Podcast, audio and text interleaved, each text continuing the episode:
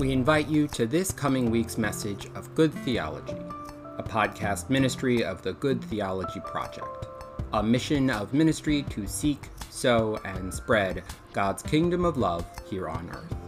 We cannot wait for someone else to do later what God has already called us to do here and now. To learn more about the Good Theology Project, visit us online at goodtheology.life.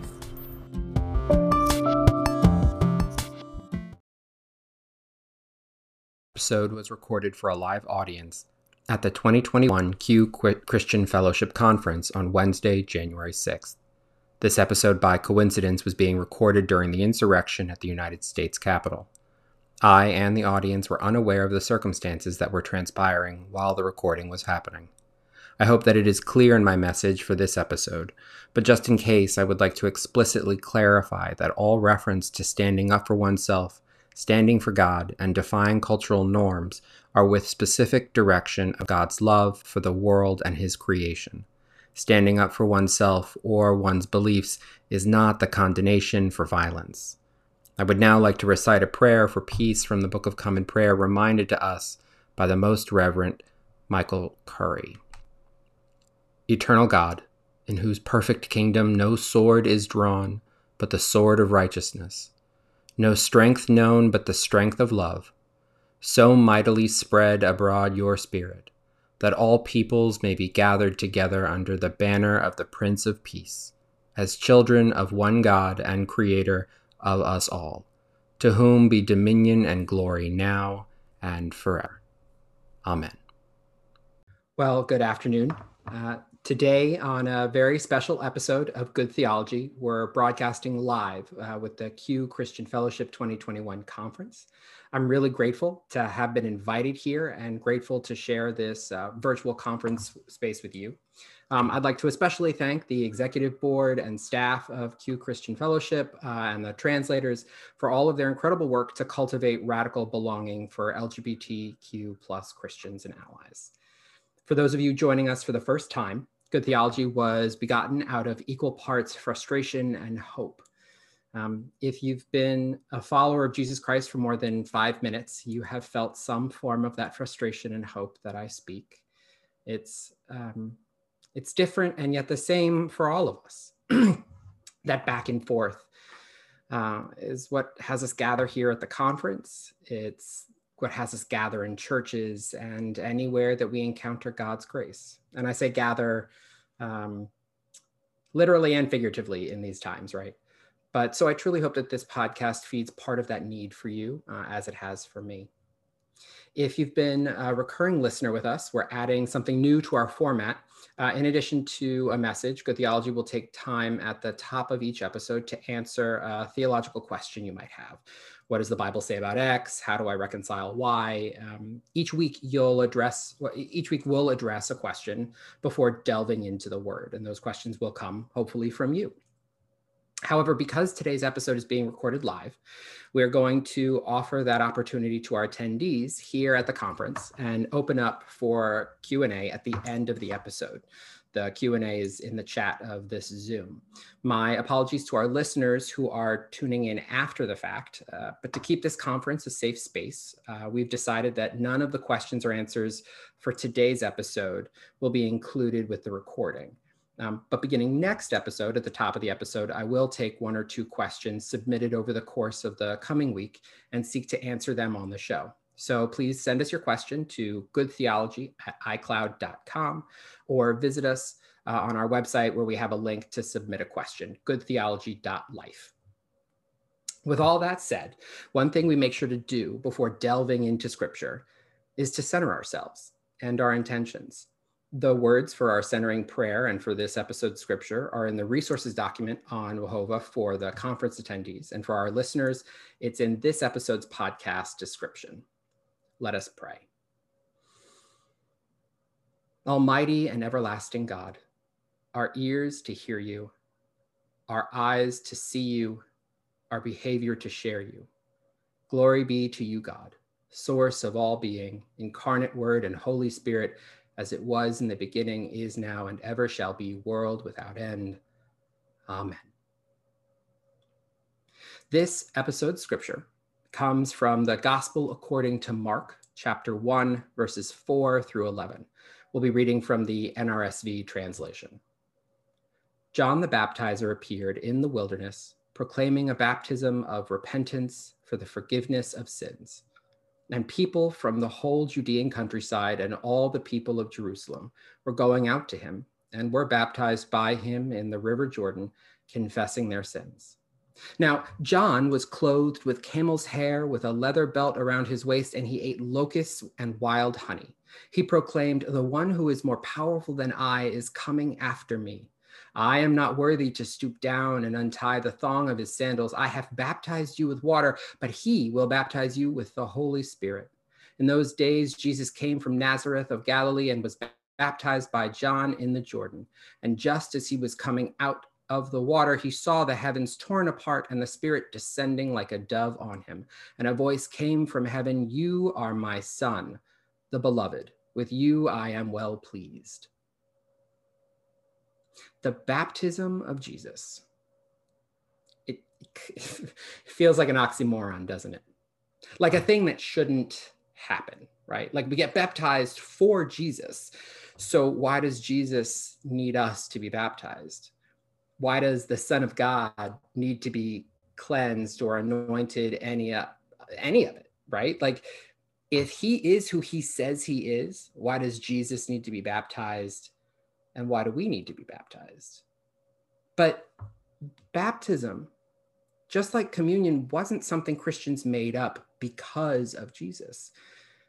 It was a holy action from first century Judaism and that allowed God to do something new. Like we've taken it and we're allowing God to do something new with us that has profound meaning. For first century Jews, a ritual full body cleansing in a running spring water was about purification. Um, in verse four of our scripture today, we know that John, we know what John was doing, right? He was baptizing repentance for the forgiveness of sin that's what it says. And yet that one phrase, that one phrase is like the supercalifragilisticexpialidocious of super dense Bible verses, right?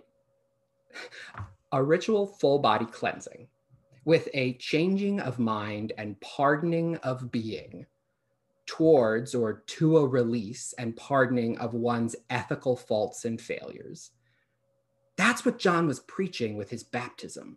And Jesus walks right up to him and says, Sup, cuz, can you go ahead and bless me while you're at it? And John's like, Huh? You're the Son of God. You don't need a blessing. Which, which is, to be fair, that's like what I would say, right? And of the four gospel accounts of Jesus's baptism, only in Matthew and John do we actually get an explicit reason, right? Like Luke and, and Mark don't tell us. Hmm. But, and maybe they do, but Matthew and John get more explicit about it, right? In Matthew, we're told, Jesus says, let it be so now, for it is proper for us in this way to fulfill all righteousness. Or more bluntly, um, do this to reveal divine approval and justice right? Meanwhile, in John's gospel, we get John the Baptist admitting to others that he's baptizing Jesus so that Jesus can be revealed to the people. Um, and that's Matthew chapter 3 and John chapter 1, uh, if you want to go back and look at it later. They both provide us with two different flips of the same argument. Baptism is a cleansing for revelation, and it's a validation, right? Now, we didn't read it, but, and I get that I'm throwing a lot of scripture all out at the front. So my apologies and, and just sort of hold on with me, right? Now, but part of the recommended scripture for this Sunday's lesson, which is where I pulled, which is where I got Mark chapter 1, uh, 4 through 11 from, is also Genesis chapter 1, uh, verses 1 through 5. Now, I love me some verse one and two. Uh, of the of the Bible because not only does it set the tone and theme for all the rest of Scripture, a tone and theme of goodness and creation, but but also I like to imagine it as told by and and go with me on this, but I like to imagine it as told to me by Sophia from the Golden Girls, right? So I'll read it as the way that it's written and or translated in the NRSV, and then I'll read it the way that I like to think about it in my head. In the beginning, when God created the heavens and the earth, the earth was a, was a formless void, and darkness covered the face of the deep, while a wind from God swept over the face of the waters. Now, as if Sophia were telling the story, I imagine that she would say, Picture it the universe. Well before 1900 anything, there was a lonely divinity desiring to create, and the world was its oyster. So it reached out with its essence and brought all things into being. That divinity was Jesus, and those all things, well, let's just say me being here is no accident, right? Like that's that's how I imagine she says it in my head. Um, and I and I like telling the creation story in that way because I think it reinforces something we need to hear that your identity is God ordained and holy. Now, I bring up Genesis for a very important reason. In, in that moment where God decides to create, when the great divinity we know as the great I am causes all things to come into being, that's another form of baptism. It's a baptism of the cosmos that through the touching of both God's breath and water, something gloriously new was revealed. So, fast forward again back to our scripture in Mark, right? Back to where John the Baptist anoints Jesus with water, and a dove marks the anointing of the Holy Spirit. Water and the Spirit together again, first at the beginning of all creation, and now here with Jesus. If if it were a movie, I'd want it to be made by Disney because I'd want that soundtrack moment to be like a combination of Let It Go, King of Pride Rock, and Avengers Assemble, because that essentially is what baptism is, right? It's a full on convergence of the physical and the ethereal, the ordinary and the magical, the elemental and the spiritual, right? It's like when all of these things that seem different are placed in front and offered up you know what Disney song really captures baptism more than the others? Not it. It it's the one that's uh, that comes from Newsies. It's that song. I listen to that song over and over, and if you listen to it over and over, it it gets more Christian. It, it, it, go with me on this, right? So it's carry the, it's carrying the banner from Newsies, um, and I'm talking especially about the one that comes from the movie, which I think is better than than the musical. Um, and it's it's this combo of ensemble singing, big builds, depressing lives, uh, and one giant message of, of in the suckiness of life, there is this group of people carrying the banner of news. There's joy, self-deprecation, crescendo, and that's how the movie starts. Hashtag baptism. I mean, why is Jesus's baptism so important? Because it's the exemplification of our charge here on earth. And it's at the beginning, right? I'd it's at the beginning of the Old Testament, it's at the beginning of the New Testament, it's the starter. I I teach a whole week on baptism using just that one song, but we don't need to. We have Jesus as the best example of what this new life means for all of us. Just like in the beginning of creation, we each are blessed by a mixture of that elemental and that divine, one part knowable, one part unknowable. The difficult part is knowing what to do with that divine part here on earth, how to value it, how to hold it special, and how to protect it. All of us have all heard at some point in our lives that we aren't the best possibility, that we aren't normal, that we are missing something that is more desired than what we are. The technical term for having to blend into a culture that isn't authentic to your true self, the who you are without fear, is code switching. It's a practice that some of us know all too well. When I was in chaplaincy training in the hospital, I was charged with visiting people without having any prior relationship. It was cold call, walking into rooms just to see how people were doing. Uh, in the hospital, the psychiatrists are assisting critical evaluations and therapies. So that means that the emotional well being of the rest of the hospital are in the chaplain's job. Well, so one day I went into this 20 year old's room. And after a bit of conversation and noticing his very thick Southern drawl, I'd gotten that he was uh, military and a mechanic, or former military and a mechanic. He was into motorcycles and pretty much ticked every stereotypical box that I needed um, in order to wonder if I was the right person to be in this room. So, in the course of our convo, when I was about to mention my husband, I paused. I chose to say spouse it wasn't because I was being gender neutral. I was trying to not focus on my sexual orientation, on who I was. I didn't want it to distract from our conversation. You know, I even debated in that moment saying wife, but I knew I just couldn't lie to myself if I went that far. Um, and he stopped and he said to me, Is there a reason you aren't saying husband? He was taken aback by the fact that I wasn't willing to be fully authentic with him chaplains are asked to bring a piece of the holy into the hospital room with them. And I reneged on my baptismal responsibility. In the desire to hide a part of myself, I'd muffled the work of Jesus. But Jesus used that moment, not for him, but for me. It was a wake up call. I'd allowed my own fears to put a barrier between me and that man because I was afraid of what he would think of me, because I was more concerned with succeeding in his world than offering up my authentic self. Now, don't confuse what I'm about to say.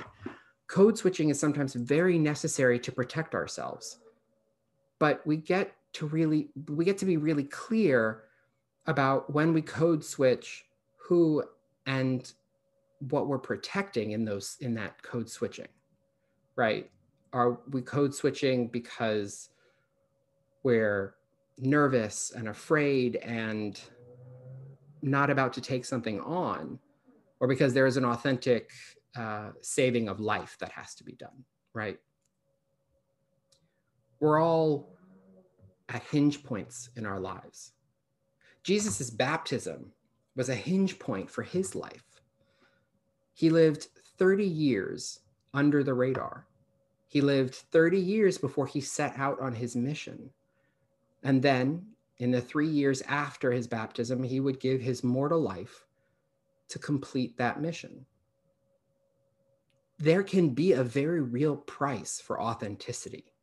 And I think that that has to be said and acknowledged whenever you talk about code switching, whenever you talk about authenticity. But what is required of us, required of all baptized people, versus what is merely optional for everyone else, is different. And I think you know that. Our baptism are our marching orders. There's a reason that Paul uses such militaristic language in his letters it is, but not just because the Roman Empire was in everyone's minds. It's because he knew that a life worth living was a life worth giving. That a baptized life, a life revealed to be holy and given for the glory of God, was one worth carrying the banner. Baptism is conscription. You are separated from your old life and old responsibilities. You are anointed to continue in Jesus' footsteps to do just as he did and do so not in isolation, but among your peers, those who will see you answer God's call to live out a life that preaches love of God and love of neighbor. Unlike Jesus, your baptism is a reminder that you are a beloved child of God. Baptism is both a joy and obligation. It is a validation that who you are is well pleased by God. You don't ever have to code switch for Him. You don't ever have to pretend with Jesus. You don't have to, you don't ever have to blend in with Jesus. And just like all those Disney movies, even when you think there's only one hero, you realize there aren't. There's many. There's an army of heroes who are carrying the banner alongside each of you. Now, May this anniversary of Jesus Jesus's baptism be for you a reminder that you are beloved, that you are exactly who God wants you to be, and that you have a God anointed responsibility to go out into God's world and spread God's message of love and divinity. Amen.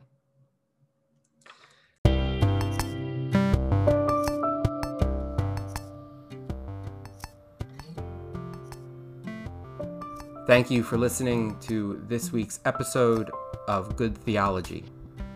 To learn more, please find us online at goodtheology.life.